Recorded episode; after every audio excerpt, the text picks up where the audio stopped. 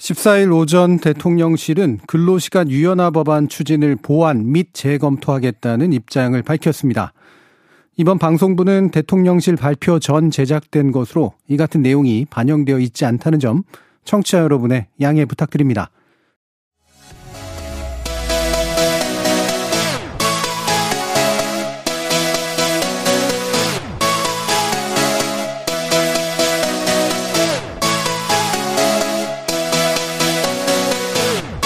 KBS 열린 토론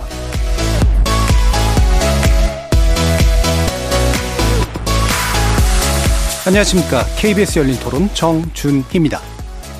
저는 30대 중반 정도 됐어요. 저는 원래 야근이 많은 직종에 있어서 그렇긴 한데 한국 회사들이 인력 풀이 엄청 넓은 것도 아닐 거고 장기로 쉬었다가 다시 복귀했을 때 본인이 얼마나 빨리 투입될 수 있는지도 좀 공기업에서 일하고 있고 33살이에요. 국가보조금 교부하는 업무하고 있어요. 아무래도 연말이나 연초에 예산을 짜고 교부하고 이런 게 이루어지다 보니까 69시간 일하고 한 2, 3주 휴가 가고 이런 게 더 좋을 것 같아요. 그건 좀 아닌 것 같은데요. 50 후반 건축일하고 있어요. 아, 안 그래도 힘든데 그 일할 시간을 자꾸 늘리면은 더 힘들고 뭐 일을 조율할 수는 없죠. 밑에서 일하는 사람들이 뭐 자기 마음대로 할 수 있는 건 아니잖아요. 저는 나이가 이제 40대 중반이고 이제 IT 쪽 일을 한 지가 15년 이상 됐는데 일이 없어지는 건 아니잖아요. 늘상 있는 일은 있는데 땡겨서 쓰고 뭐 이런 얘기를 하는 것 같긴 하던데 지금 40시간인데도 휴가를 제대로 못 쓰고 있는 저로서는 보통 현실성이 없다라고 생각을 해요. 거리에서 만나본 시민들의 목소리 어떻게 들으셨습니까? 일이 많은 시기에 집중적으로 일하고 그렇지 않을 때에는 충분히 쉬도록 해서 탄력적으로 운영하겠다. 고용노동부가 지난 6일에 발표한 근로시간제도 개편안의 주요 골자입니다. 정부는 주 52시간제로 상정되는 현 근로시간제 큰 틀은 유지하되 노사 합의를 거쳐서 연장 근로의 관리 단위를 주 단위에서 월, 분기, 반기, 연 단위로 확대하기로 했는데요. 정부 개편안대로라면 한 주에 최대 69시간 또는 64시간 정도 일하는 게 가능해진 상황. 경영계에서는 환영의 입장을 밝혔지만 노동계는 장시간 노동으로 돌아가는 것이 아니냐는 우려를 제기하고 있습니다.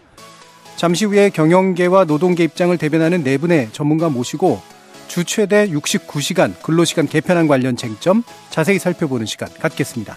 KBS 열린 토론 지금부터 출발합니다. 살아 있습니다. 토론이 살아 있습니다. 살아있는 토론, KBS 열린 토론. 토론은 라디오가 진짜입니다. 진짜 토론, KBS 열린 토론. 오늘 토론 함께 해 주실 네 분의 전문가 소개해 드리겠습니다. 김성회 고려대 노동문제연구소 교수 나오셨습니다. 예, 안녕하세요. 이승길 아주대 법학전문대학원 교수 함께 하셨습니다. 예, 안녕하십니까. 이지현 한국노총 대변인 나오셨습니다. 안녕하십니까. 황용현 경총 노동정책본부장 자리해 주셨습니다. 예, 안녕하십니까. 자, 지금 이른바 69시간제라고 어, 불리고 있는데요. 어, 현재의 이제 그 주상한 52시간제를 일부 늘리는 이제 그런 근로시간 제도 개편안이죠. 아, 몰아서 일하고 몰아서 쉬기가 가능하게 만들도록 하겠다라는 부분입니다. 일단 총평을 좀 들어보겠습니다. 황봉 부장님부터 말씀 주시죠. 아, 일단 본격적인 토론에 앞서서 근본 근로시간 제도 개편안의 골자를 좀 바로잡을 필요가 있어 보입니다. 예. 정부의 개편한 주요 골자가 마치 주 최대 69시간까지 몰아서 일한 뒤에 몰아서 취자, 쉬, 쉬자라는 취지로 이렇게 알려주고 있는데요. 이런 표현은 그렇게 보지는 않습니다. 예. 마치 이런 표현이 상시적으로 69시간을 근로게, 근로하게 하는 것으로 오해될 수 있는데요. 개편안은 현재 총량, 근로시간 총량을 늘리자는 게 아닙니다. 그 총량제 하에서 주문량 증가라든지 업무량 폭증 등 필요한 경우에 노사 간 합의를 통해서 연장 근로 시간을 유연하게 조정해서 운영하자는 취지입니다. 예. 그리고 저희는 근본 정부 개편안에 대해서 근로 시간의 유연성과 노사 선택권을 확대했다는 측면에서 긍정적으로 평가를 하고 있습니다. 예. 골자라는 게 짧아야지 잘 바뀌잖아요. 더 짧게 해주시면 어떻게 될까요? 어, 노사의 선택권을 예. 확대해줬다. 노사의 선택권을 근로시간 관련해서 확대해줬다. 예. 이렇게 요약해 주셨습니다. 이지원 대변인 어떻게 보십니까? 저희는 입장이 아주 다른데요. 예. 그뭐 사측의 선택권은 저- 뭐 이렇게 좋아졌는지 모르겠지만 노동자의 선택권은 사실 노동자들이 노동 시간에 대한 선택권이 우리나라 현실에서 그렇게 이제 주어지지 않기 때문에 그 사측의 선택권을 그 확대해 준 거라고 생각하고 예. 그 어찌 저희는 이번 정책에 대해서 어찌 됐든 장시간 압축 노동을 이제 허용하게 하는 거기 때문에 시대를 역행하는 정책이고 그런 제도 개편이다 이렇게 생각합니다. 예, 결과적으로 노동 시간을 늘리는 방향으로 갈 수밖에 네, 없다라고 보는 게 골자라고 생각하시고 네. 계시는 거죠. 이승길 교수님 어떠십니까? 예. 음, 근로 시간은 근로자에게 매우 중요한 핵심적인 근로 조건인데요. 시대 변화했습니다. 디지털 전환 등에 따라서 또 고용 형태도 굉장히 다양하기 때문에 어, 정부가 발표하듯이 근로 시간 제도의 패러다임 대전환 이것이 전제가 된다고 그러면은 그 내용에서도 근로 시간에 관해서 선택권, 건강권, 휴식권 보장 예. 이 얘기가 다 조화롭게 일단은 제시가 돼 있습니다. 그래서 이게 노사가 서로 뭐 찬성한다 반대한다 이런 거라기보다는 근로 시간 전체적인 틀에서 한번 이것을 좀 명확하게 볼 필요가 있고 예. 또 하나 이제 기준은 global standard를 좀 지향한다고 하니 그런 기준에서 이번 현행 근로 기- 어, 시간 제도를 한번 좀 검토해 볼 필요는 있겠다 그런 생각이 듭니다. 예, 그러니까 여러 가지 요소들을 골고루 좀 균형 있게 충족시키는 방향에서 조합을 새로 좀 마련했으면 좋겠다. 예, 예. 예, 이런 쪽 입장이신 것 같습니다. 김상희 교수님. 예. 어, 주 52시간 상한제 틀을 크게는 깨뜨리지 않았다라고 하는데 이걸 불규칙하게 일간 주간 단위 한계를 경계를 무너뜨렸기 때문에 예. 매우 압축적으로 불규칙하게 노동할 수 있는 상황이 벌어지게 되고요. 예. 그렇게 되면 어, 노동자의 건강에 미치는 영향이나 피로에 미치는 영향은 매우 크게 작용할 수 있는 예. 그런 어, 불규칙성의 증대다. 그리고 그것이 사용자가 쉽게 선택할 수 있는 선택권이 예. 확장되는 방식으로 이루어졌기 때문에 어, 사용자가 필요할 때마다 일 시키고 말고 하는 그런 음. 사용자의 선택권을 매우 크게 확장했고 노동시간 제도의 근간을 무너뜨린 예. 주- 일간 주간 일일 8시간 뭐 주간 40시간 48시간 이런 뭐 130년 전에 48시간 제도 일일 8시간 노동을 정립하자고 했었지 않습니까? 그 경계를 매우 무너뜨리는 그런 아, 아주 전향적인 사용자 편들기 노동시간 제도 개편이다라고 예. 있습니다. 네, 결과적으로 마찬가지로 노동 시간을 다시 늘리는 것으로 규결되고 선택권이라고 하지만 사용자 위주의 선택권이다. 이렇게 또 입장이 굉장히 달리 하셨습니다. 자, 그러면 방금 김성희 교수님도 말씀 주셨습니다만 어, 되게 이제 주요한 포인트 중에 하나가 관리단이거든요. 그러니까 주간, 현재는 이제 주간에서 52시간까지 이렇게 이제 돼 있는 건데 주간도 있지만 월이나 분기나 연으로 하면서 물론 여기에 약간 조정되는 그런 수치들이 있는 것으로 알고 있는데요. 이거를 이제 넓히는 거죠 관리 단위를 이제 필요하다면 합의를 거쳐가지고 이 부분에 대해서 어떤 평가를 해주실 수 있을지 이건 이지연 대변인 먼저 좀 말씀해 주실까요? 그 월 분기 연으로 이렇게 다양하게 선택하도록 하는 했다고 하지만 예. 사실 이게 그 이렇게 됨으로써 그 한 일정 기간에 압축적으로 노동 시간을 몰아서 할 수 있게 한 음. 제도거든요. 그렇게 될 경우에 사- 그 노동자들은 사실 기계가 아닙니다. 이제 몰아서 일을 했다고 하고 뭐 충분히 쉬면 노동자의 건강이 이렇게 회복되는 게 아니거든요. 예. 그렇 그런데 이렇게 몰아서 할 수 있게 한다. 그러면 안 그래도 한 번 망가진 건강이 이렇게 쉰다고 회복되는 게 아닌데 이걸 뭐 압축하게 한다고 하면 다시 어렵사리 줄어든 노동 시간이 다시 늘어나고 결국 노동자의 건강권을 해치는 문제로 귀결된다. 이런 문제 이- 이렇기 때문에 저희는 되게 바람직하지 않은 방향이다. 그렇게 생각합니다. 예. 그러니까 이를테면 3시간 더 일하면 3시간 더 쉬면 다 이제 제로가 되는 게 아니라는 그런 그럼요. 거잖아요. 그 뭐 3시간 정도 일하는 건뭐 음. 이렇게 별로 건강상에 그렇게 큰 문제는 안 되겠지만 지금 뭐 69시간까지 최대 늘릴 수 있다는 거 아닙니까? 음. 뭐한 특정에 몰아서. 근데 저희가 이제 계산해 본 바에 의하면 최대 가정을 했을 때 1년 동안 그 단위로 계산하게 되면 예. 총 4개월간 64시간 매주 노동이 가능해지는 것까지 되거든요. 예. 근데 이런 걸 사용자들이 이용하지 않을 것 같지만 음. 사실 현장에서 그 노무 비용이라든지 이런 걸 줄이기 위해서 사람을 최대한 활용해야 되는 현장에서는 어찌됐든 이렇게 되면 그렇게 일하는 분야가 생겨날 수밖에 없고 예. 그렇게 되면 노동자들은 노동자들이 뭐 말이 좋아서 선택권에 이제 앞서도 여러 번 말씀드렸지만 선택할 수 있는 권리가 없는 상황에서 예. 이 노동자들은 따를 수밖에 없고 그렇게 될 경우에 심각한 건강상의 문제를 초래할 수 있고 한 번 나빠진 건강은 회복하기 어려운 지경. 에 이를 수 있기 예. 때문에 그, 그 부분을 굉장히 우려하고 있는 예. 것입니다. 그러니까 건강권이 되게 중요한 포인트긴 한데 그 뒷부분에서 그 부분 좀 더 자세히 다뤄보고요. 네. 왜, 왜, 왜 관리 단위를 이렇게 이제 더 늘리는 방향으로가 선택권이 늘어난다라고 일단 정부 측은 생각하고 있는 건가? 거기에 대한 노동 측의 입장은 어떤가를 또 김생 교수님 더 말씀해 주시겠어요? 예, 하여튼 노동 시간 같은 그런 어 이렇게 경계가 흐려지기 쉬울 수 있는 사안들 우리 예. 지금도 서비스 노동이 만연하지 않습니까? 시간에 수당 못 받고 오래 일하는 일이나 이런 걸 예, 노동 시간 규정이 제대로 지켜지지 않는 것도 많이 있죠. 포괄임금제 문제도 있지만 예, 예.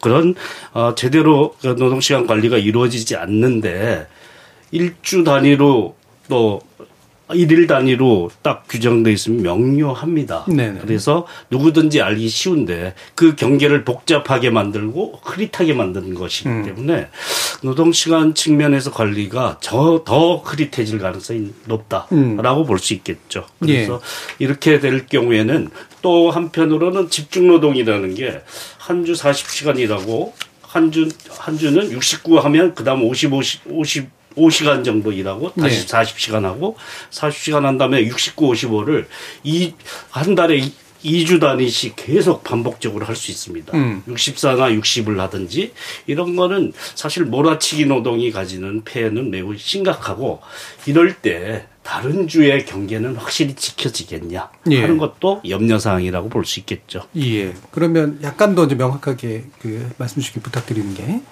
이게 주 만약에 현대대로 하면 69시간까지 늘어날 수가 있는 거잖아요. 근데 그거를 매주 단위로 끊는 게 만약에 그게 진행이 된다면 그걸 그나마라도 분기나 연으로 해서 총량을 약간 더 제한해 주는 게 낫다. 이게 이제 경영 측의 얘기신데 그 부분에 대한 판단은 어떠세요? 예, 분기 연으로 제한하는 거는 이제 지금은 현재가 뭐 40시간제죠. 그다음에 예외적으로 합의가 하면 12시간 주 어, 추가 연장 노동을 가능한데 탄력적 때문에 64까지 가능한 거죠. 네네. 탄력제는 노사 합의가 필요한 사안입니다. 음. 그런데 지금 이 제도는 노사 합의라는 절차가 명료하지 명료하게 규정돼 있지 않습니다. 그래서 음. 기업이 편의대로 어, 시간을 늘렸다 줄였다 할 수 있는 가능성이 높아진다라는 겁니다. 예. 총량 52시간으로 맞춘다고 하고 그다음에 뭐 어, 어 3개월 단위 반기 단위, 1개월 단위에서 그걸 90%, 80%, 70%씩 줄여서 좀 그래도 무한정 늘리는 네. 건 아니, 아니지 않냐고 하는데 그것은 최대한으로 허용된 폭일, 폭을 약간 줄인 것일 뿐입니다. 예. 그러니까 연간, 어, 다음에 반기 3, 3개월 12주 단위로 노동 시간을, 연장 노동 시간을 규제하는 거는 그보다 40에서 연장 노동을 할 때 규정하는 건데 우리는 50이 전제한 다음에 그것보다 더할 경우까지 염두에 두고 그것을 총량 규제로 약간 줄인 모양새를 취한 게 음. 아, 그거 가지고 이제 노동 시간을 실노동 시간 단축이라고 얘기하는 것은 굉장히 아, 안 맞는 얘기죠. 현실을 40을 기준으로 하고 52를 기준으로 했으면 모르겠는데 그것보다 64, 69까지 가능한 범위에서 그 총량을 좀 줄였다고 해서 그것이 실노동 시간 단축이라고 부르는 것은 어불성설이다. 예. 이렇게 봅니다. 그럼 일단 제가 이해하기로는 일단 69시간 상한 그 64에서 69까지 늘리는 것 자체가 일단 문제이기 때문에 그 부분부터 근본적으로 반대하고 계시고 그걸 토대로 나머지 단위를 분기 단위나 반기 단위나 이런 식으로 늘리는 건 어, 훨씬 더 사용자 측 입장에서 왔다 갔다 하게 만들 수 있는 거기 때문에 그래서 더 반대한다. 이렇게까지 좀 이해하면 될 것 같습니다. 황 본부장 이 부분은 어떻게 생각하시나요? 그 21년도에 정부에서 조사한 통계가 있는데요. 예. 어, 그 5인 이상 상용직 월평균 연장근로 시간을 조사를 해봤어요. 예. 그랬더니 월평균 연장근로 시간이 10시간이 나오더라고요. 예. 10시간이 나오고 또 연장근로 시간을 보니까 52시간을 초과 근로한 자, 근로자들이 4.7% 정도 나와요. 예. 실제 보면 아, 현재 노동계에서 우려하는 만큼 그렇게 현장에서 연장 근로가 많이 발생하는 게 아닙니다. 예. 저희가 지금 이 제도의 필요성은 IT 분야라든지 그리고 스타트업, 예. 그리고 우리 또 정유업계 같은 경우는 이제 대정비 작업이 있어요. 그리고 아, 조선업과 같은 경우도 수주 산업 같은 경우에는 아, 갑작스러운 업무 증가라든지 아, 불규칙한 업무가 발생합니다. 근데 이럴 경우에는 현행 주 50시간 범위 내에서는 실제로 업무를 수행하기 쉽지 않아요. 예. 그래서 어찌 보면 이걸 하려면 법 위반을 할 수밖에 없는 그런 사정이 발생합니다. 예. 예. 그래서 아, 이 부분을 좀 열어주게 되면 합법적인 범위 내에서 노사가 합의를 통해 가지고 이런 것들을 어, 해낼 수 있다라고 말씀을 드릴 수 있겠고요. 그리고 어, 월 단위 연장 근로 도입을 할 때는요. 첫째가 먼저 근로자 대표의 서면 합의가 필요합니다. 예. 필요하고 또 개별 근로자의 동의도 필요해요. 그래서 사용자가 일방적으로 할 수 있는 제도가 아닙니다. 근로자 대표의 서면 합의와 개별 근로자의 동의를 전제로 어, 이런 연장 근로에 대해서 어, 구간 단위 변경이 가능합니다. 예. 그러니까 어쨌든 합의가 필요한 상황이다. 그리고 특정 산업만 아마 그렇게 될 것이다라는 그런 말씀이신 건데, 어, 이거를 주 단위로 끊지 않고 월이나 분기나 반기나 연으로 늘리는 핵심적인 이유는 뭡니까? 제가 말씀드렸듯이 지금 IT 부자들이 어, 스타트업 이렇게 집중적으로 몰릴 경우에는 주 12시간 연장을 한도 내에서는 수행하기 어려워요. 예. 그래서 그 부분들은 한 2주 단위로 할 수도 있잖아요. 예. 일을 올리는 게. 그래서 2주 단위로 좀 이렇게 하게 하게 되면 합법적인 범위 내에서 어, 그런 어, 어, 뭐랄까 어, 이런 급작스러운 업무를 해낼 수 있다. 그런 차원에서 필요하다. 예, 그러니까 유연성이 주 단위로 끊어지기에는 너무 좀 길 수도 있기 때문에 그래서 적어도 월이나 분기나 이런 식으로 늘어줄 필요는 있다. 예, 그렇습니다. 예. 그러면 이승길 교수님 은 어떤 생각하시나요? 음.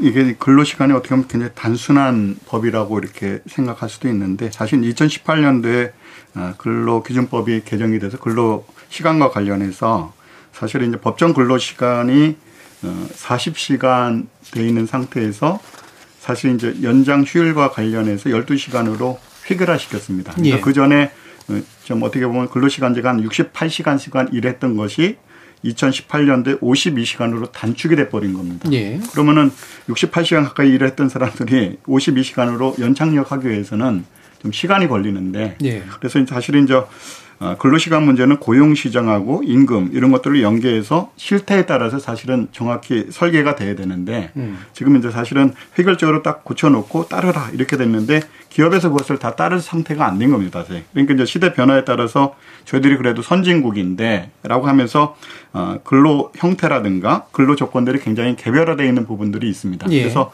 어, 황 부장이 얘기하셨던 부분에서 아, 모든 근로자에게 다 69시간 하겠다 이런 저기가 아니고 예. 필요한 기업들이 있다라고 그러면 아까 우려했던 건강권이나 이런 부분들에 대해서 실제적으로 이렇게 나타나는지 그런 실태들을 한번 분석을 해서 정말 그런 나쁜 법인지 아닌지를 봤으면 좋겠고 아까 통계상으로는 사실은 이제 모든 것을 아울릴 수는 없지만은 지금 69시간 이렇게 일반화돼 있는 게 아니고 막 10시간 정도 더 한다고 하니 그런 거를 보면 또 평균적으로 얘기하기도 좀 어려울 것 같습니다. 그래서 어, 어떤 프레임인지는 잘 모르겠지만 69시간에서 모든 근로자들이 이렇게 일을 한다.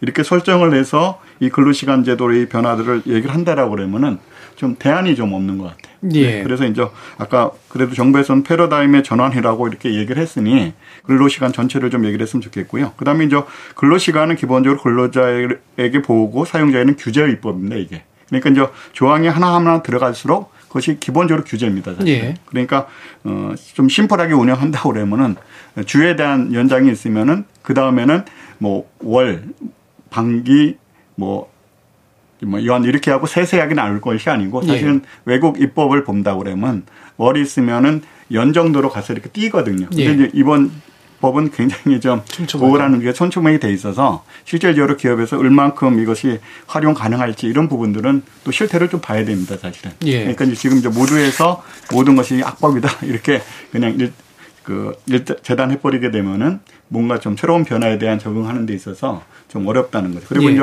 근제 고령화 저출산 문제로 해서 현장에서 사람 구하기 어렵습니다, 사실은. 예. 근로시간 운영이라는 것이 단축이 되면은 어떻게 보면 work sharing 차원에서 일자리 창출의 기능이 있어야 되는데 예. 뭐 일할 사람이 없으니까 그런 부분들은 누군가 더 일을 해야지만 기업이 유지가 가능한 그런 부분들도 예. 있어서 그런 실태에 근거해서 이것을 좀 평가했으면 좋겠다는 생각이 듭니다. 예. 이 부분도 아마 좀 더 논의할 텐데 음. 약간 궁금한 게 패러다임 변화라든가 산업이 이제 되게 다양해지고 변화하고 있다. 그걸 따라가야 된다라는 말씀을 이제 정부 측에서도 하시잖아요. 음. 예전에도 일 많이 하는 직업들이 되게 일 많이 했잖아요. 그러니까 최근 들어서 유난히 특정 시기에 일이 몰리는 산업 분야가 만들어진 건가라는 궁금증이 좀 있거든요. 그러니까 새롭게 만들어지는 데도 있죠. 그러니까 예. 이제 뭐 특, 특고라는 그런 형태 내에서 이렇게 보게 되면은 그 전에는 그렇게까지 활성화가 안 됐는데 갑자기 몰려 있으면은 시장의 수요 공급에 있어서 임금이 충분치 않다라 그러면 더 일을 해야 돼서 더 예. 벌수 있는 그런 욕구가 생기게 되니까 그런 데에서 어 누가 가로 산다라고 그러면 그게 또 사건이 되는 거고 예. 이제 그런 부분들이 있고요.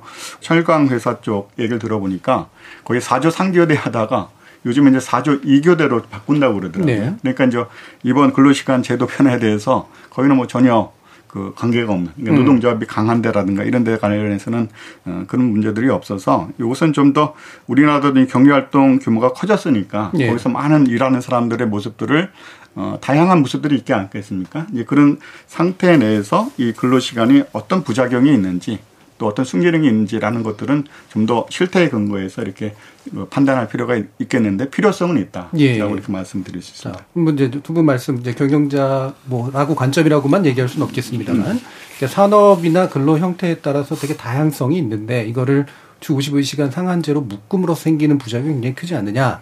특히 이제 IT 계통이나 새로 등장하는 산업들 같은 경우에는 훨씬 더 좀 탄력적일 필요가 있지 않느냐. 그리고 그거는 합의로 어쨌든 해결되는 문제이기 때문에 무작정 다 하는 것도 아니지 않느냐. 자, 요런 주장에 대해서 이지현 대변인 어떤 입장이십니까? 그 저희도 뭐 다양성이라든지 새로운 산업 구조를 뭐 변화하는데 거의 부정하는 건 아닌데요. 네. 그런데 이제 뭐 IT 업계가 우리나라에만 있는 게 아니지 않습니까? 음. 전 세계적으로 IT 업계가 있는데 우리나라에만 유독 이렇게 69시간까지 일을 허용하게 하는 거는 어떻게 설명하실지 좀 궁금하고요. 네. 그뭐 프랑스 같은 경우 유럽 같은 대부분의 유럽 국가는 상한제 캡이 48시간으로 정해져 있거든요. 음. 근데 우리나라는 52시간이에요. 이미 충분히 많고 예. 그 그런데 그걸 또 69시간까지 들린다. 저희는 그, 그 부분에 대해서 문제 제기를 하는 겁니다. 예. 사, 산업 구조 변화가 우리나라에만 있는 것도 아닌데 우리나라만 유독 그렇게 다시 장시간 체제로 복귀하려고 하는 이유 그거에 대해서 문제를 제기하는 거고요.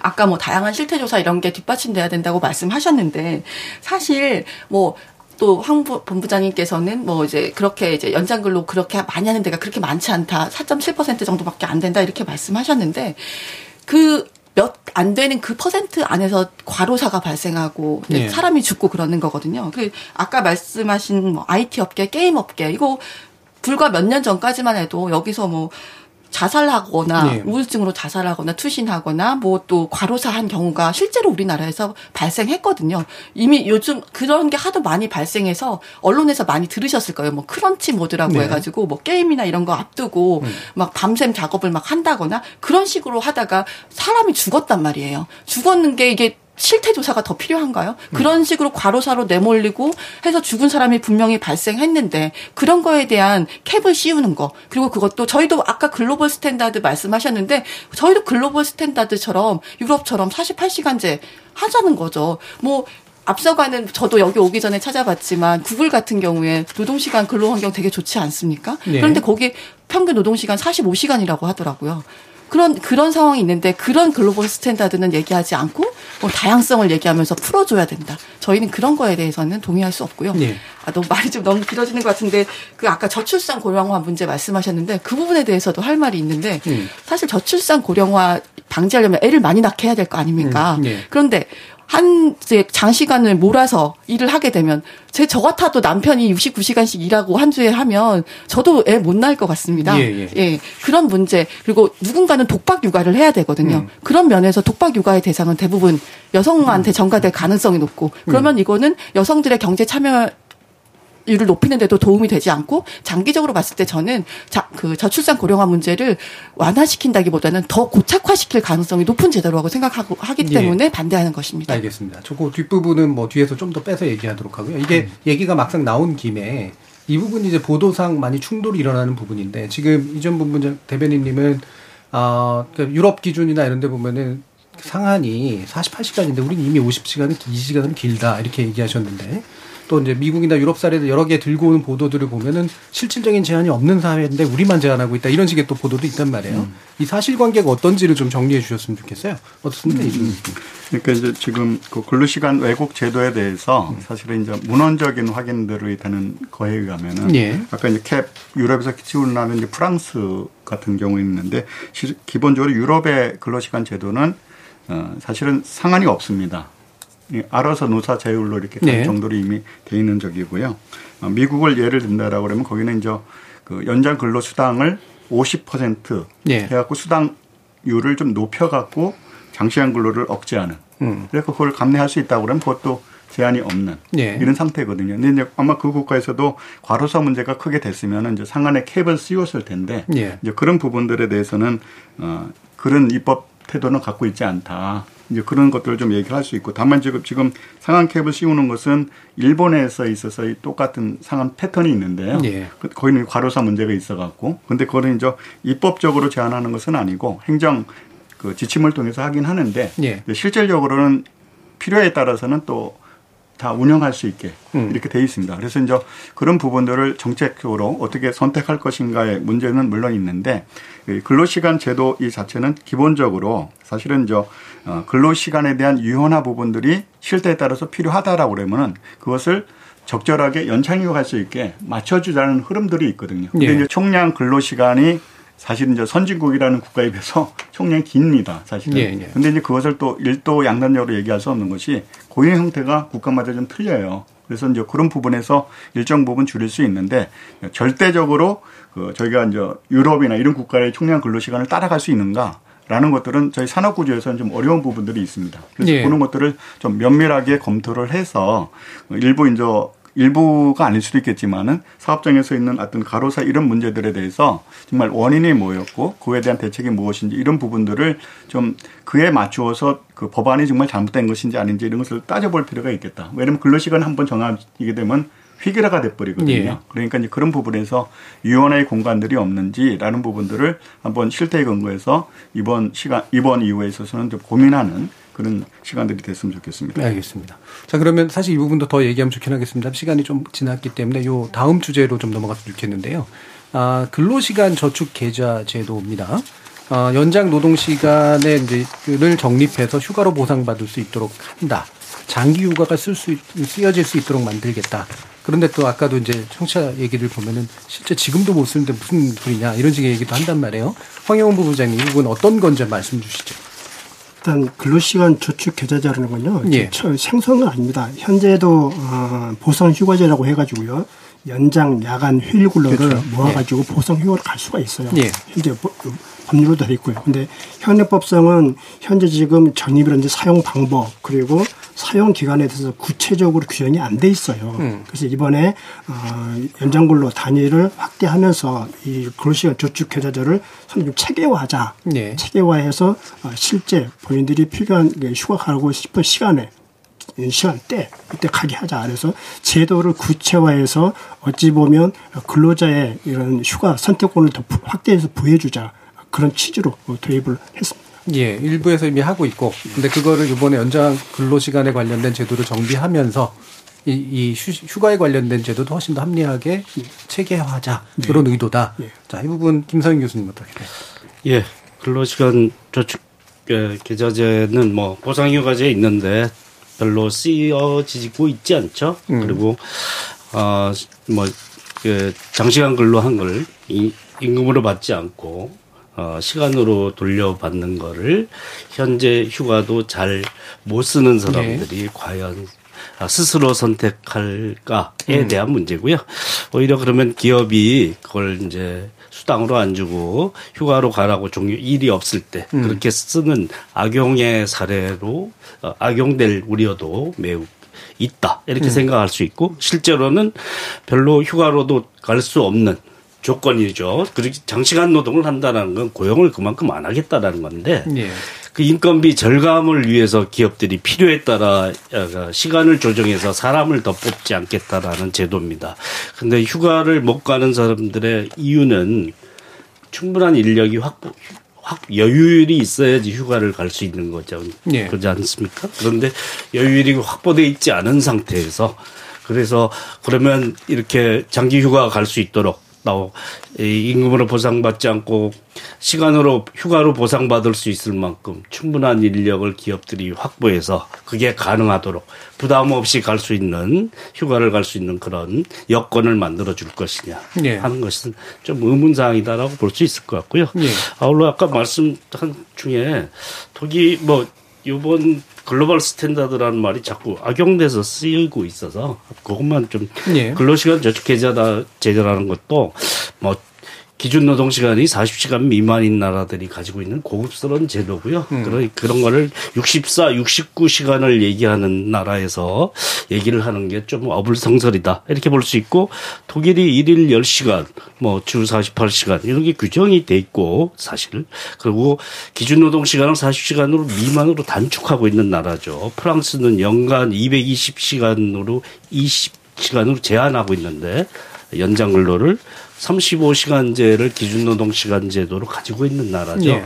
그래서 global standard를 얘기하는데 취사 선택해서 유리한 것만 가져다 써서 일일 한도, 주간 한도가 마치 안 쓰이는 것처럼 얘기를 하는 것은 그 지금 어 개편 방안 얘기에서 사실 사실관계를 가장 호도하는 부분이다 이렇게 볼 수 있을 것 같습니다. 예. 일일 주간 노동 시간의 규정이야말로 가장 기본적인 그런 노동 시간 규율하는 방식이다. 그걸 토대로 해서 더 늘어나지 않도록 하기 위한 추가적인 장치로 쓰는 건데 우리는 그것을 연장하기 위한 방도로 이 경계를 없애버린 것이고 그리고 이런 장시간 나라에서 효용성이 없는 휴가 제도로 그것을 좀 장식하고 있지 않냐 실효 실효성도 없는 제도로 그걸 어, 무마하기 위한 카드로 쓰는 것이 아니냐 이렇게 생각이 예. 듭니다. 근로시간 저축 계좌 보충 설명을 좀 드릴게요. 예, 이제 이제 정부 안을 보면요. 이 주- 근로시간 저축 계좌가 사용자가 일반적으로 할 수 있게 제- 제도가 되지 않아요. 이 제도 자체도 근로자가 선택할 수 있도록 돼 있고 그리고 어, 이 실제 모아진 이 시간을 어, 임금으로 받을 거냐 아니면 휴가를 가질 거 휴가를 쓸 거냐는 근로자가 선택하도록 돼 있습니다. 예. 근로자가 선택해서 사용자한테 요구를 하면 사용자는 그대로 따르도록 돼 있어요. 예. 오히려 저희 경영계는 지금 노동계에서도 장시간 근로 계속 주장하니까 저희는 가능하면 이 수당으로 보전받기보다는 가능하면 좀 휴가로 사용할 수 있도록 앞으로 좀 입법 과정에 좀 그렇게 좀 개선이 됐으면 하는 바람입니다. 예. 자, 그럼 얘기가 이제 또 요 얘기가 더 나아야 될 것 같은데 이게 이제 지금 대립되는 부분은 이건 이제 근로자가 선택하면 되는 부- 부분이다. 그리고 되도록이면 경영자 측도 휴가를 쓸 수 있도록 하는 게 하는 게 좋겠다라는 얘기를 하시는데 이제 방금 이제 김성희 교수님 같은 경우에는 일이 없을 때 그냥 다 그냥 쉬게 하는 정도로 이제 쓰거나 실제 정작 놀러 가고 싶을 때, 즉 휴가를 쓰고 싶을 때는 주변 사람도 눈치 보여서 쓰지도 못하는 그런 상태를 과연 극복할 수 있겠느냐. 이게 이제 지금 대립되는 거잖아요. 이지연 대변인. 그뭐 이러, 이거 요번에 발표하면서 정부가 뭐 제주도 한 달 살기가 가능해질 네. 거다 막 이런 이막 그 환상적인 걸 막 그 발표를 했는데 사실 이 근로시간 저축 계좌제가 이제 시행된 지 벌써 한 15년이 지났어요. 이제 음. 2008년도에 대대적으로 도입한다고 했는데 그런데 이제 제가 제가 제 주변에 근로시간 저축계좌제 쓰는 케이스 딱 한 번 봤어요. 음. 한겨레 기자님. 한 번도 15년 동안 단 한 명 제가 본 사람 중에 한 명 정도 쓰였다는 건 음. 거의 이 제도가 그동안 사용되지 못했다는 거거든요. 예. 지금의 그 휴가 제도를 가지고도 한 달 제주도 한 달 몰아 살기 할 수 있어요. 보통 이제 15개가 기본 예. 휴가로 지어지고 뭐 3, 2년에 한 번씩 추가되면 25개까지 연차 휴가 예. 쓸수 있거든요. 그거 당연히 모르면 제주도 한 달 살기 가능해야죠. 만약에 노동자한테 선택권이 있으면. 음. 가능한가요?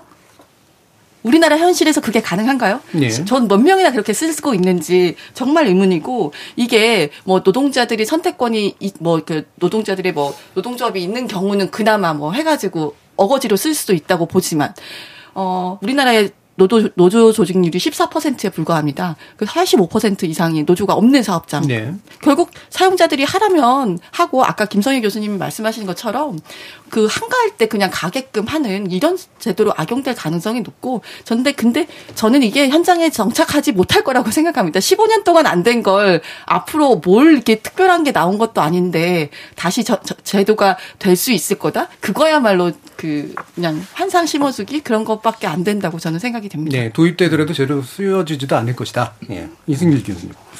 뭐 우선 팩트 관련해서 독일 같은 경우는 일일 8시간 이런 제한만 있고 예. 일주 48시간 이런 규제는 없습니다.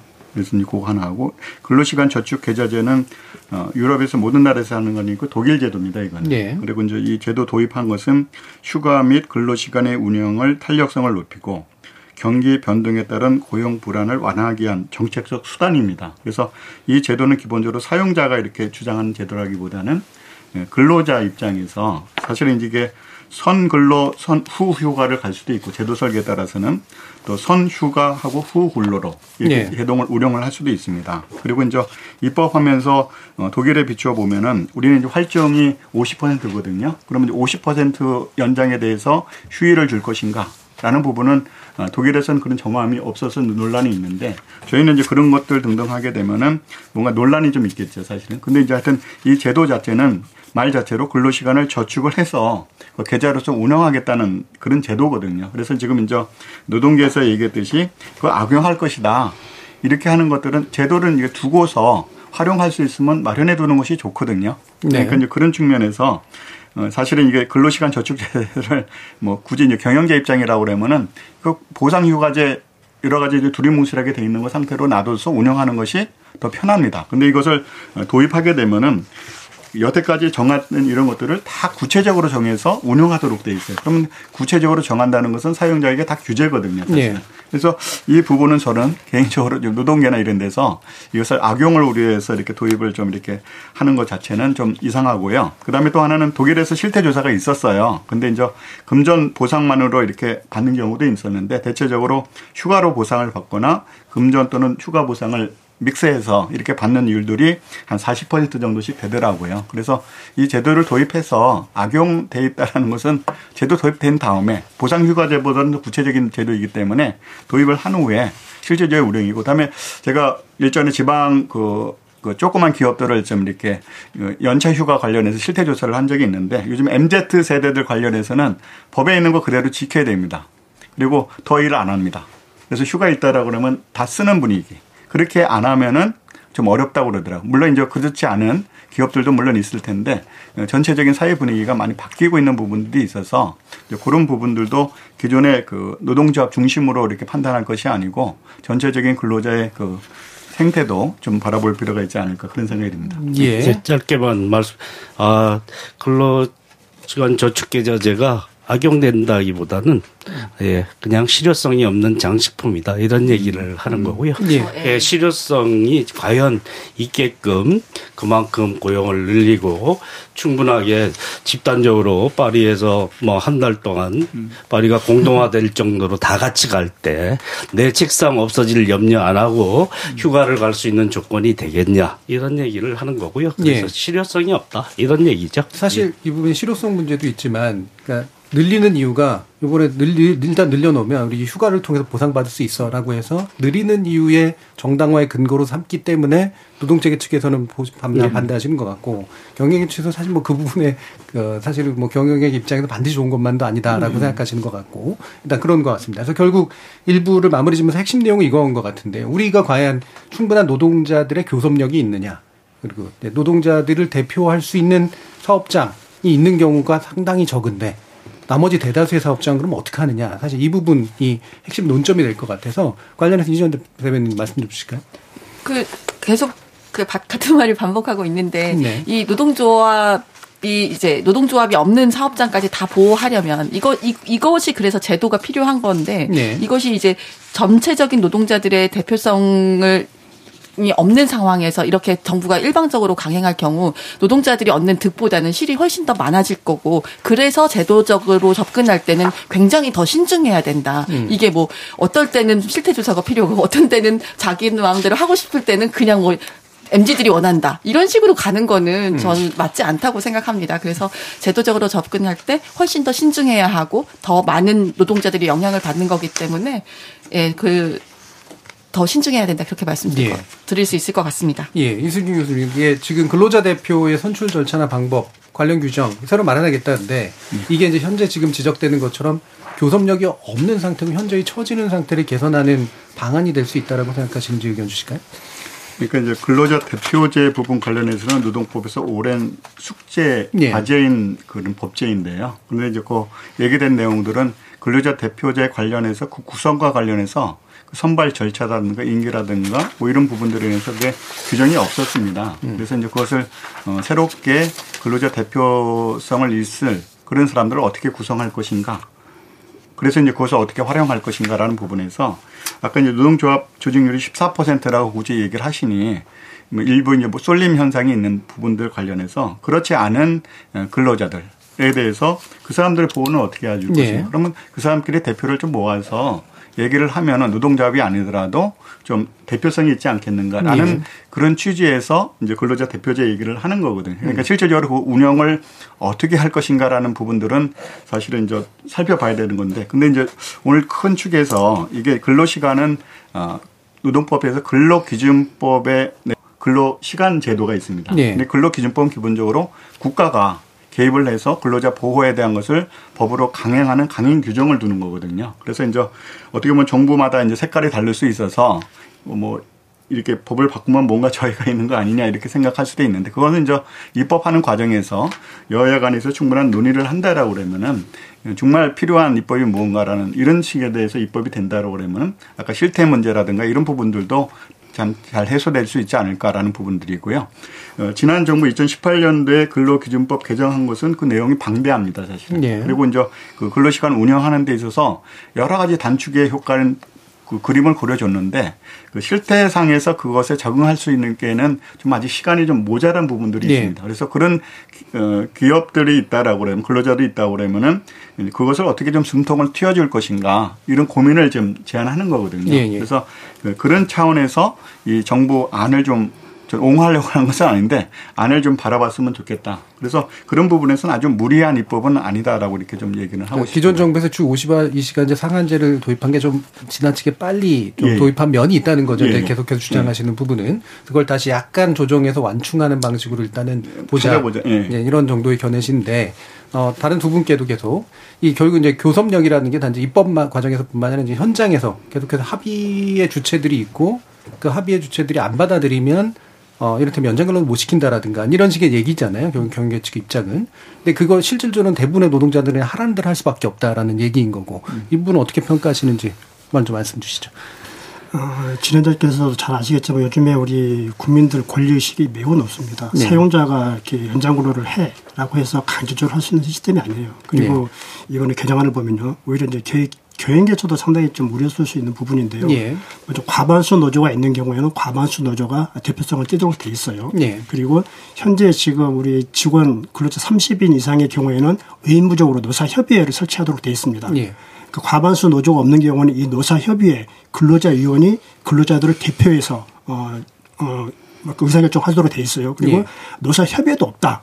아마 30인 미만이 되겠죠. 그런 사업장의 경우에는 근로자 과반수가 참여해서 어, 근로자 대표를 선출해라. 예. 그래서 이 대표가 사용자하고 어, 협의를 해라라고 촘촘하게 제도를 만들어 놨습니다. 예. 그래서 지금 노조 조직률이 14점 14%라고 하시는데요.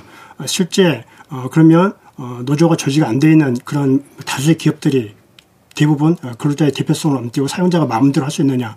현실은 전혀 그렇지 않습니다. 그리고 예. 오히려 정부에서는 이 근로자의 대표성 체계를 아주 촘촘하게 만들어 놨습니다. 예. 김성희 교수님. 예, 그건 이미 있는 제도고요. 과반수 노조 대표권, 그 다음에 노사협의가 적절하게 만들어져 있으면 예. 거기 하는 것은 이미 있는 제도이고 그렇지 않은 곳의 대표성을 어떻게 확보해 줄 것이냐는 예전부터 숙제였는데 뚜렷한 방안은 잘 없어서 그것이 뭐 기업이 크게 부담이 될 사안이 될지는 아직 도 예. 구체적인 문구가 어떻게 나오느냐에 따라 다르지만 그것이 결코 큰 부담이 되지는 않는다고 생각합니다.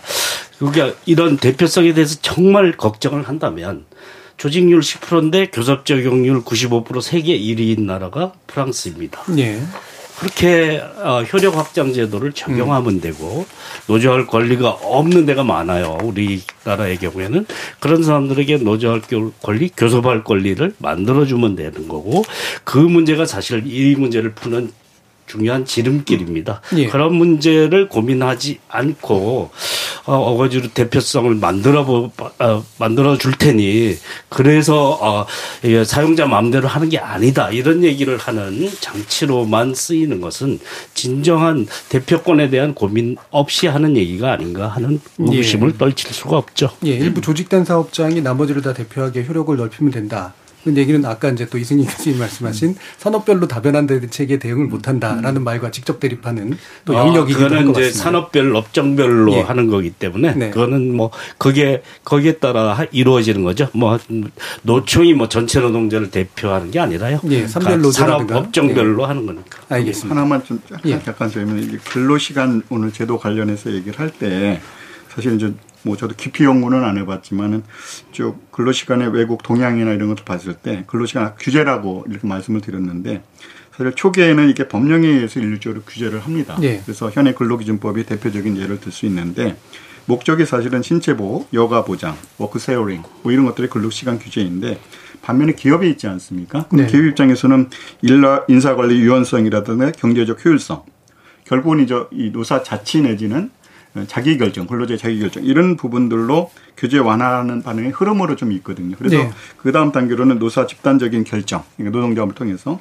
더 나아가서는 요즘에 이제 경영에서 얘기하는 어, 개별 계약에 따른 자유로운 결정. 네. 이렇게 근로시간 부분들이 어, 강한 규제 보호에서 사실 우리나라는 이제 선진국이라고 한다고 그러면은 또 경쟁력 있는 기업을 유지하기 위해서는 이 근로시간 제도가 획일적으로 운영이 돼서는 많은 한계가 있다는 거죠 인력 예. 운영에 있어서 그래서 그런 흐름에 맞추어서도 어느 정도 한번 검토를 해볼 필요는 있겠다. 다만 노동계에서 우려했듯이 가로사가 일어나는데라고 하면은 그 부분이 어떻게 해서 일어났는지라는 부분들을 한번 조사해서 살펴보고 대안이 뭔지 이런 것들. 그러니까 물- 물론 이제 일어났는데 뭐냐 무슨 말이냐 이렇게 할수 있는데 지금 선진국이라고 얘기를 하니 그에 맞춰 있는 근로시간 제도를 좀 갖춰야 예. 되지 않겠는가.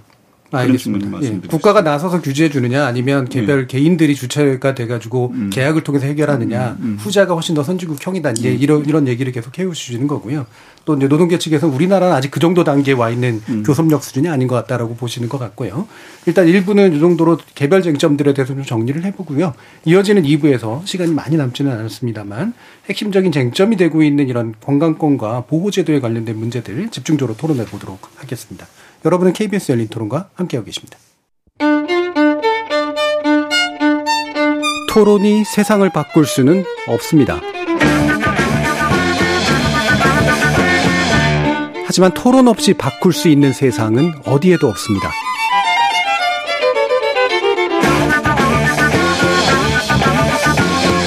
세상의 선한 변화를 갈망하는 당신. 정답이 아니라 질문의 힘을 믿는 당신. 우리 KBS 열린 토론에서 만납시다.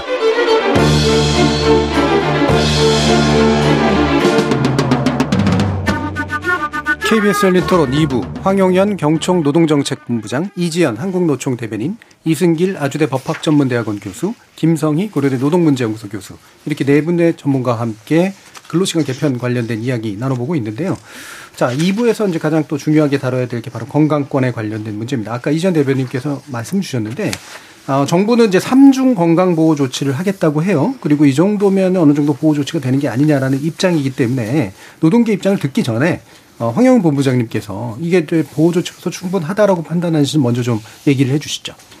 먼저 소대 말씀드렸듯이 연장근로라는 거는 먼저 어, 근로자 대표의 서면 합의가 필요하고 예. 개인의 또 개별 근로자의 동의가 필요합니다. 그래서 아, 사용자가 자의적으로 임의적으로 시킬 수가 없어요. 예. 그- 그리고 현재 개편안을 보면 어, 이월 단위 이상의 경우에는 11시간 연속 휴직제라든지 주 64시간제 건강 보호 조치를 또 도입을 하고 있습니다.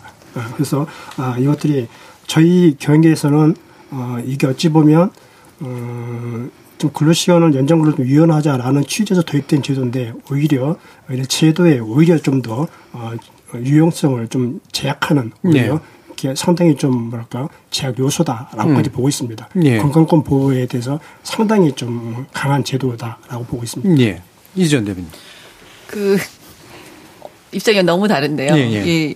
저희는 그 11시간 연속 휴식권조차도 충분하지 않다라는 입장이거든요. 네. 예를 들면 그 작년에 이제 큰 사회적 이슈가 됐는데 SPL에서 이제 게임 사고가 났는데 주 52시간 한도 내에서도 그게 사고가 나거든요. 네. 근데 밤샘 노동을 하는 경우에 노동자들이 과연 그 이제 사람의 신체적인 그, 그 바이오리듬 같은 게 있을 텐데 밤에 충분히 일하지, 잠자지 못하고 낮에 이제 아무리 잠을 자도 충분한 휴식을 취하지 못한 상태에서 일을 하다 보면 50, 현재 52시간 제도 하에서도 그런 사망 사고가 일어날 수 있는데 근데 이제 정부는 처음에는 또 그렇게 했어요. 69시간까지 제한하지 않고 연속 11시간 휴식은 꼭 보장하겠다라고 처음에 주장을 했는데 이정식 장관이 갑자기 그것도 말을 바꿔버려서 64시간으로 낮춘 경우에는 연속 그 11시간 휴식을 보장하지 않아도 된다고 또 말을 바꿔서 예. 이건 심각한 그 노동자들의 건강권을 침해할 수 있는 요소라고 저희는 보고 음. 우리나라 산재 그 인정 기준이 64시간 이상일 경우에 그 인정을 해주는데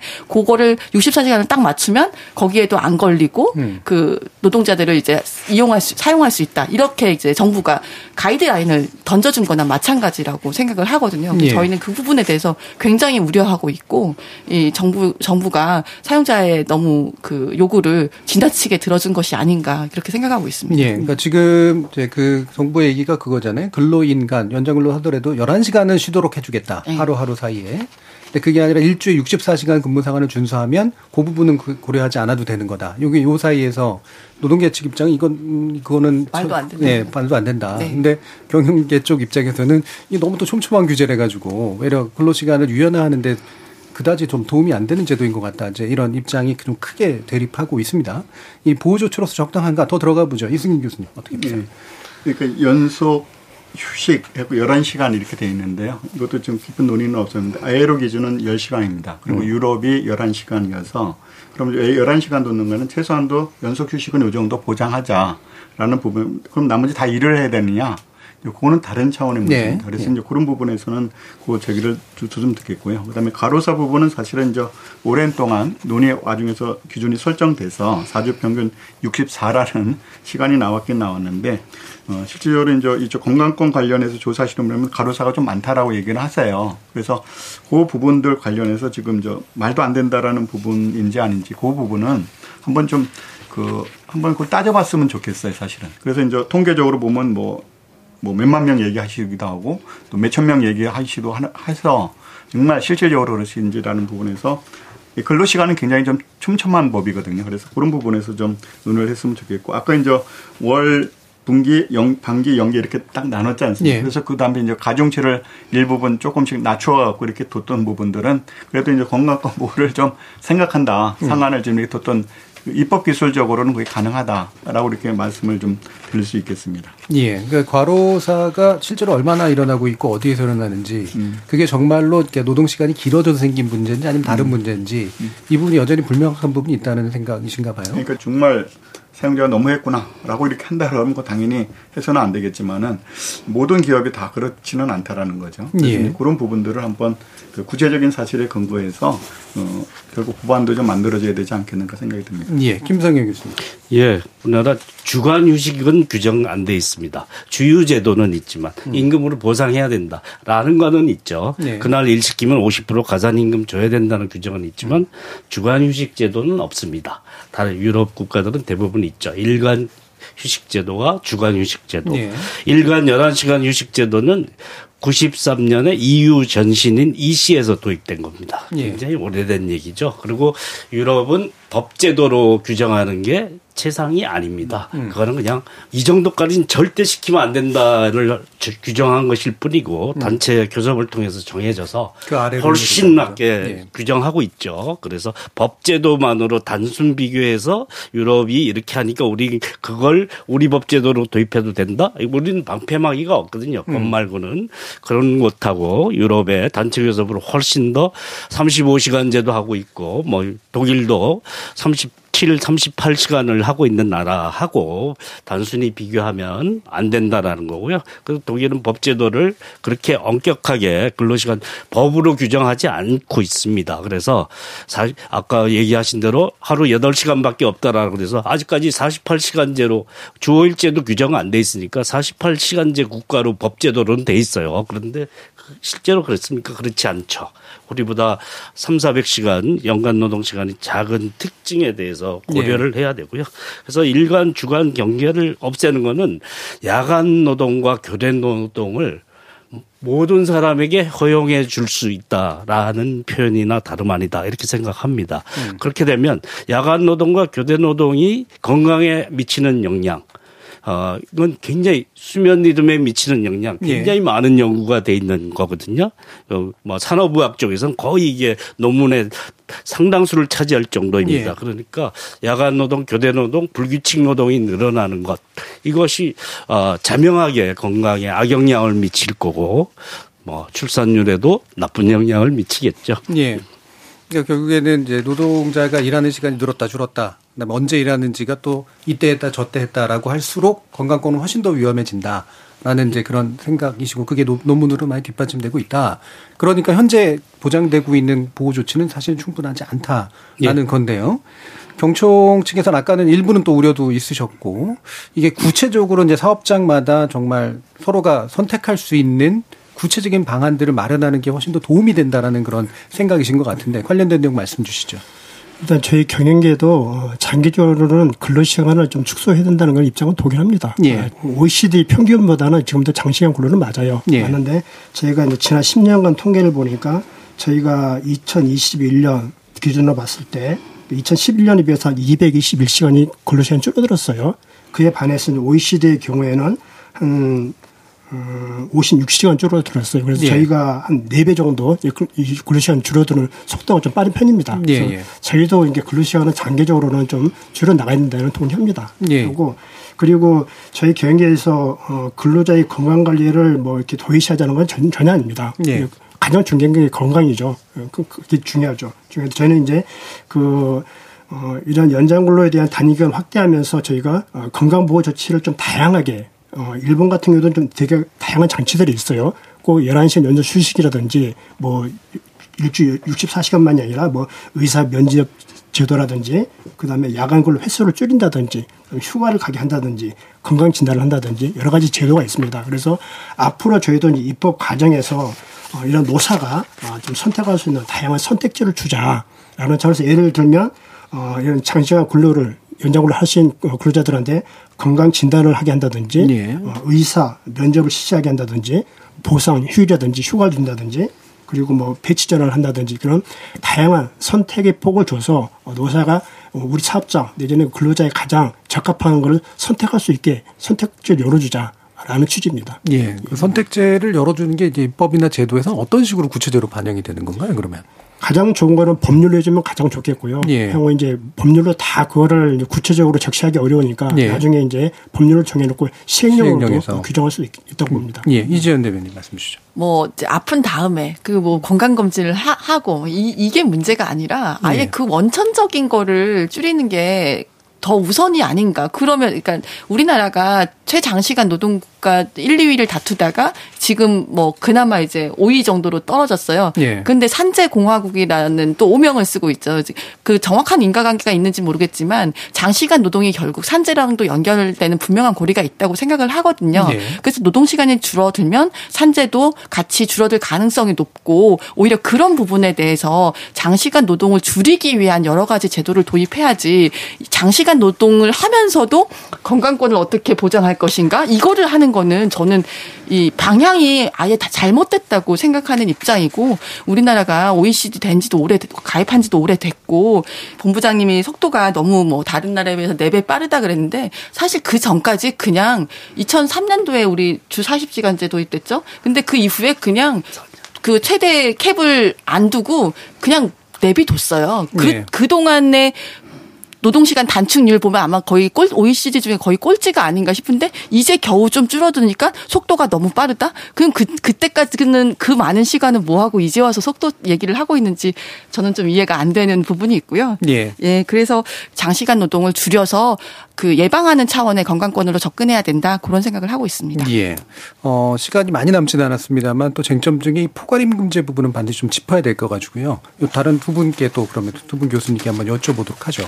이 포괄임 금제 자체가 이제 어, 기존 노동계 측에서 계속적으로 부정적으로 생각해 오셨고 이번에 이 부분이 제대로 손건드려지지 않으면 아마 더 심각한 문제가 나올 것이라고 보고 계시기 때문에 김성희 교수님 먼저 말씀 주시죠. 예, 포괄임금제가 노동 시간을 정확하게 규정하지 않고 고정 수당으로 그냥 어, 연장 노동한 것을 셈해서 예. 미리 산정해서 주는 방식이죠. 그래서 얼마나 실제로 일할지 알 수 없는 훨씬 더 길게 일하는데 그 일부만 보상해 주는 방식으로 정리하는 제도죠. 그래서 장시간 그러니까 노동 시간 처분권은 사실 노동자에게 별로 없는 게 사실입니다. 네. 그래서 최소한의 장치로 대표의 합의 이렇게 중요한 제도 변경이 있을 땐 그런 것을 규정하는 이유도 처분권이 주로 어, 사용자에게 있기 때문에 그것에 대해서 사실은 이 포괄임금제가 공짜 노동 공짜 야근 이것을 양산하는 그런 주범이 된, 되는 제도고 그다음 장시간 노동을 해소하지 못하는 중요한 문제라고 보고 있는 것이죠. 그런데 이것에 대한 대책 얘기가 필요하다라는 얘기는 오래전부터 네. 나왔는데 사실 뚜렷한 방안이 잘 안 나와 있습니다. 음. 근로시간 감독을 강화하겠다 이런 얘기를 하는데요.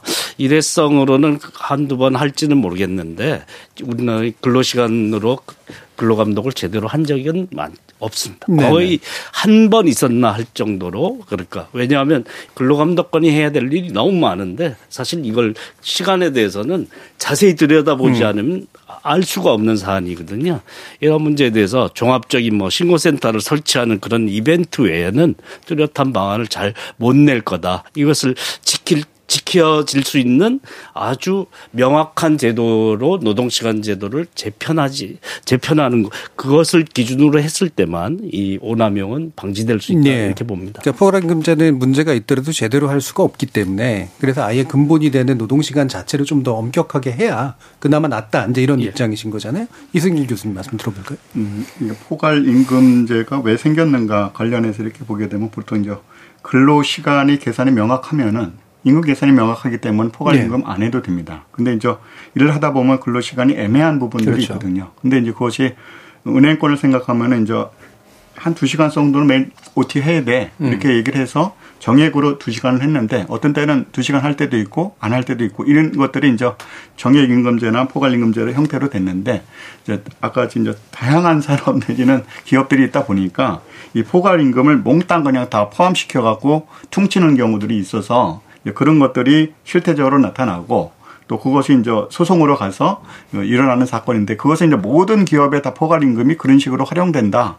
이렇게 이제 판단하면 재단을 하면 안될 네네. 그리고 그 사건들은 좀 소, 조금 큰 기업이 아닌 그리고 어떻게 보면 이제 어, 이 생산에 따라서 임금 이런 것들이 좀 애매한 이런 부분들에 대해서 30인 미만, 10인 미만, 5인 미만 이렇게 하면은 근로자 수가 훨씬 많습니다. 그러니까 그 총체적으로 보면 다양한 모습이 나타날 수밖에 없어서 그런 부분들인데 하여튼 어, 포괄임금 오남용은 근절은 돼야 되는데 그냥 문 자체를 포괄임금은 다 안 돼. 이렇게 하는 것 자체는 사실은 그 정액 임금 수당제 뭐 이런 부분들에 대해 승계를 하는 부분도 있기 때문에 그에 맞추어서 이 제도도 좀 설계가 돼야 되겠다 생각이 들고요. 이 노동 문제를 얘기를 하면서 산업 구조 내지는 산업 정책 얘기를 안 하면 안 됩니다. 사실. 네. 그러니까 그 변화가 있다라고 그러면 거기에 맞추어서 노동 정책도 바뀌어야 되고 그 하부인 근로시간 제도를 바꿔야 되고요. 또 하나 이제 포인트는 뭐냐면 어 근로시간 제도를 만들 때 저희는 대공장 단순 직공을 전제를 해서 근로시간 비례해서 임금을 주는 제도로 설계를 됐습니다. 근데 이제 사실은 어 아까 우리 OECD 선진국이라고 했을 때 산업화가 고도화되면서 서비스 수행 등등 이렇게 되면은 사실은 이제 근로시간하고 임금을 이퀄 관계로 보는 비례 관계로 보는 게 아니고 단절시킬 문제가 생깁니다. 사실은 이제 그것이 이제 그 오늘 얘기는 안 했지만 재량 근로시간제라고 해서 어떤 일을 하게 되면은 네 그 일은 몇 시간으로 봐서 임금을 주겠다 이런 네. 식으로 이제 발전하게 되거든요. 네. 근데 이제 저희는 오늘 얘기한 것은 어, 근로시간 비례 임금 뭐 이렇게 하는 부분만 얘기를 하면은 좀 얘기한 부분이 일정 부분 맞지만은 또 한 축에서는 오늘 IT나 스타트업 같은 데서는 근로시간 비례 임금이 아니고 성과에 근거한 네. 어, 임금도 좀 필요하다. 이제 그런 부분들에 따라서 근로시간 문제를 좀 유연하게 다루는 그런 특징들이 좀 필요하지 않은가. 이제 그런 데도 좀 포커스를 맞춰야 되지 않겠는가 예. 생각됩니다. 그 결국에는 이제 프로젝트 노동이라든가 이런 식으로 좀 다 노동 형태가 단순화되는데 예전에 대공장에서 시간 단위로 그냥 일해서 생산량 만들어내는 그런 방식으로 아, 산정하는 것은 확실히 좀 시대에는 안 맞는다. 이런 고민이신 거 계속해서 좀 언급을 해주셨고요. 시간이 이제 마무리할 시간이 돼서요. 어, 아쉬우시겠지만 어, 이게 입법 과제이기도 하고요. 동시에 다양한 어떤 연관 법제들을 고쳐야 되는 결코 만만치 않은 과제이기 때문에 추진하는 정부나 또는 그걸 받아들이는 국회나 이런 데서도 상당한 논의들이 이제 필요한 사안인 것 같습니다. 그래서 이후 과정에서 어떤 부분이 좀 중점적으로 검토되고 좀 재고됐으면 좋겠는지 한번 네 분의 말씀 한 1분 정도씩 들어보도록 하겠습니다. 먼저 이지연 대변인입니다. 그 저는 그 뭘 요구하기 전에요. 차라리 이럴 거면 법을 개정하지 않는 게 낫겠다. 현행제대로 그냥 예, 유지하라. 예. 예. 그 그게 왜냐하면 노동자 입장에서는 사실 노동법이 이제 계속 뭐 70년 동안 안 변했다고 하는데 사실 저희가 생각하기엔 굉장히 많이 변했고 오히려 네. 더 유연하는 쪽으로 많이 변하, 변했기 때문에 이럴 거면 차라리 안, 안 하고 그냥 가만 두는 게 낫겠다는 생각을 진짜 할 정도거든요. 그것이 노동자한테 진짜 중요하고 이것이 OECD라든지 선진국 제도 개선 그리고 사, 아까 산업구조 변환 얘기하셨는데 그런 산업구조 변환을 빌미로 해서 노동자들의 노동권과 건강권과 이걸 해치는 방향으로 자꾸 예. 간다고 생각하기 때문에 어 굉장히 이 우려스럽고 지금 저희가 막 노동조합에 대해서 왜 이렇게 포지티브하지 않고 네거티브한 것만 하냐고 네. 이렇게 비판하는 목소리가 있는데 우리가 포지티브한 전략을 하고 싶지만 네거티브할 수밖에 없는 사회적 구조, 음. 사회 문제가 그렇게 가고 있는 것에 대해서 굉장히 안타까움 안타깝다는 말씀을 드리면서 에, 앞으로 좀 미래지향적으로 예. 가려면 예. 이렇게 이제 노동자들 반대하는 거 말고 음. 좀 포지티브한 정책을 좀 정부에서 좀 음. 추진해 줬으면 좋겠다 이런 말씀을 드리고 싶습니다. 예. 황영원 본부장님. 음, 저는 근로시간 관련해서 근로시간의 총량을 늘리자는 게 아닙니다. 예. 어, 점진적으로 근로시간은 축소 방향으로 가야 된다는 걸 저희도 공감을 하고 있고요. 단 이제 52시간 제도 안에서 어 효율적으로 좀 유연하게 근로시간을 좀 활용하게 하자. 그래서 어, 생산성을 높이자. 그렇게 해서 어, 기업과 개인이 함께 발전할 수 있도록 그렇게 하자는 취지입니다. 네. 예. 이승길 교수님. 예. 근로시간 얘기를 할 때 저희들이 주휴수당 부분이죠. 주휴수당 이건 일주일 동안 하루 쉰다. 라는 것은 맞긴 맞는데 저희는 쉬더라도 임금을 받습니다. 예. 그 유급 주휴수당인데요. 이 입법례는 뭐 대만이나 일본, 동남아 쪽에서 일부 있고 모든 국가에서는 다 무급입니다, 사실. 그래서 이것이 이제 근로시간 계산하는 문제나 뭐 인권 관련해서 복잡하거든요. 그래서 이번 근로시간 제도가 만약에 개편이 된다라고 그러면은 더 본질적인 문제 관련해서 주휴수당 무급화 관련된 부분들도 같이 음. 건드렸으면은 아까 global standard 관련된 부분에서 좀 맞출 수 있는 부분도 있어서 어, 여태까지 근로시간들이 차근차근 이렇게 개정되어 온것 같은데 근로시간이 서로 이렇게 좀 고리가 잘 안 맞게끔 이렇게 입법이 돼 있어서 이번에 만약에 이제 새롭게 된다라고 그러면 종합적으로 그런 것도 검토가 돼서 정말 필요한 입법이 됐으면 좋겠다. 예. 김성희 교수님 좀 듣겠습니다. 예. 예. 주주수당은 어, 노동자 임금이 16.7%가 날라갈 음. 거기 때문에 음. 시급을 그만큼 올릴 생각이 음. 있거나 육아할 방안이 없으면 그것은 뭐 혁명적인 조치에 가깝다. 그거는 사실 방안 실현할 수 있는 방안을 갖고 와서 얘기해야 되는 음. 사안이라고 생각이 들고요. 우리나라는 노동시간 후진국입니다. 다른 면에서는 선진국이 측면도 있는데 노동시간 측면은 확실히 후진국이죠. 그래서 68시간이 가능한 체제에서 탄력제를 허용해서 64시간이 가능한 체제에서 그 거추장스러움을 걷어낸 게 지금 제도 개편 방안이고 그 노사 합의의 네. 절차 사전 정하는 절차에 대해서 그걸 불규칙한 집중 노동을 통해서 그것을 사용자가 예전에 초장시간 노동하고 비슷한 효과를 가질 수 있게끔 허용 허용해주는 제도 방안을 어, 머리를 써서 짜낸 방안이다 이렇게 생각합니다. 이것은 사실 기업들이 혁신을 해야 되는데 혁신하는 기업들을 저해할 거라고 생각합니다. 장시간 노동에 의존하는 비용 절감에 치중하는 기업하고 기업에 경쟁을 못 합니다. 그런 데가 당장 시장에서 어 경쟁력을 우위를 가질 수도 있기 때문에 노동 시간 개편안을 들고 나왔다라는 데 대해서 아쉽게 생각합니다. 예. 자, 오늘 근로시간 관련된 이야기 나눠봤는데요. 오늘 토론 함께 해주신 김성희 고려대 노동문제연구소 교수, 이승길 아주대 법학전문대학원 교수, 이지현 한국노총 대변인, 황용현 경청 노동정책본부장 네 분 모두 수고하셨습니다. 감사합니다. 네, 감사합니다. 수고하셨습니다. 수고하셨습니다.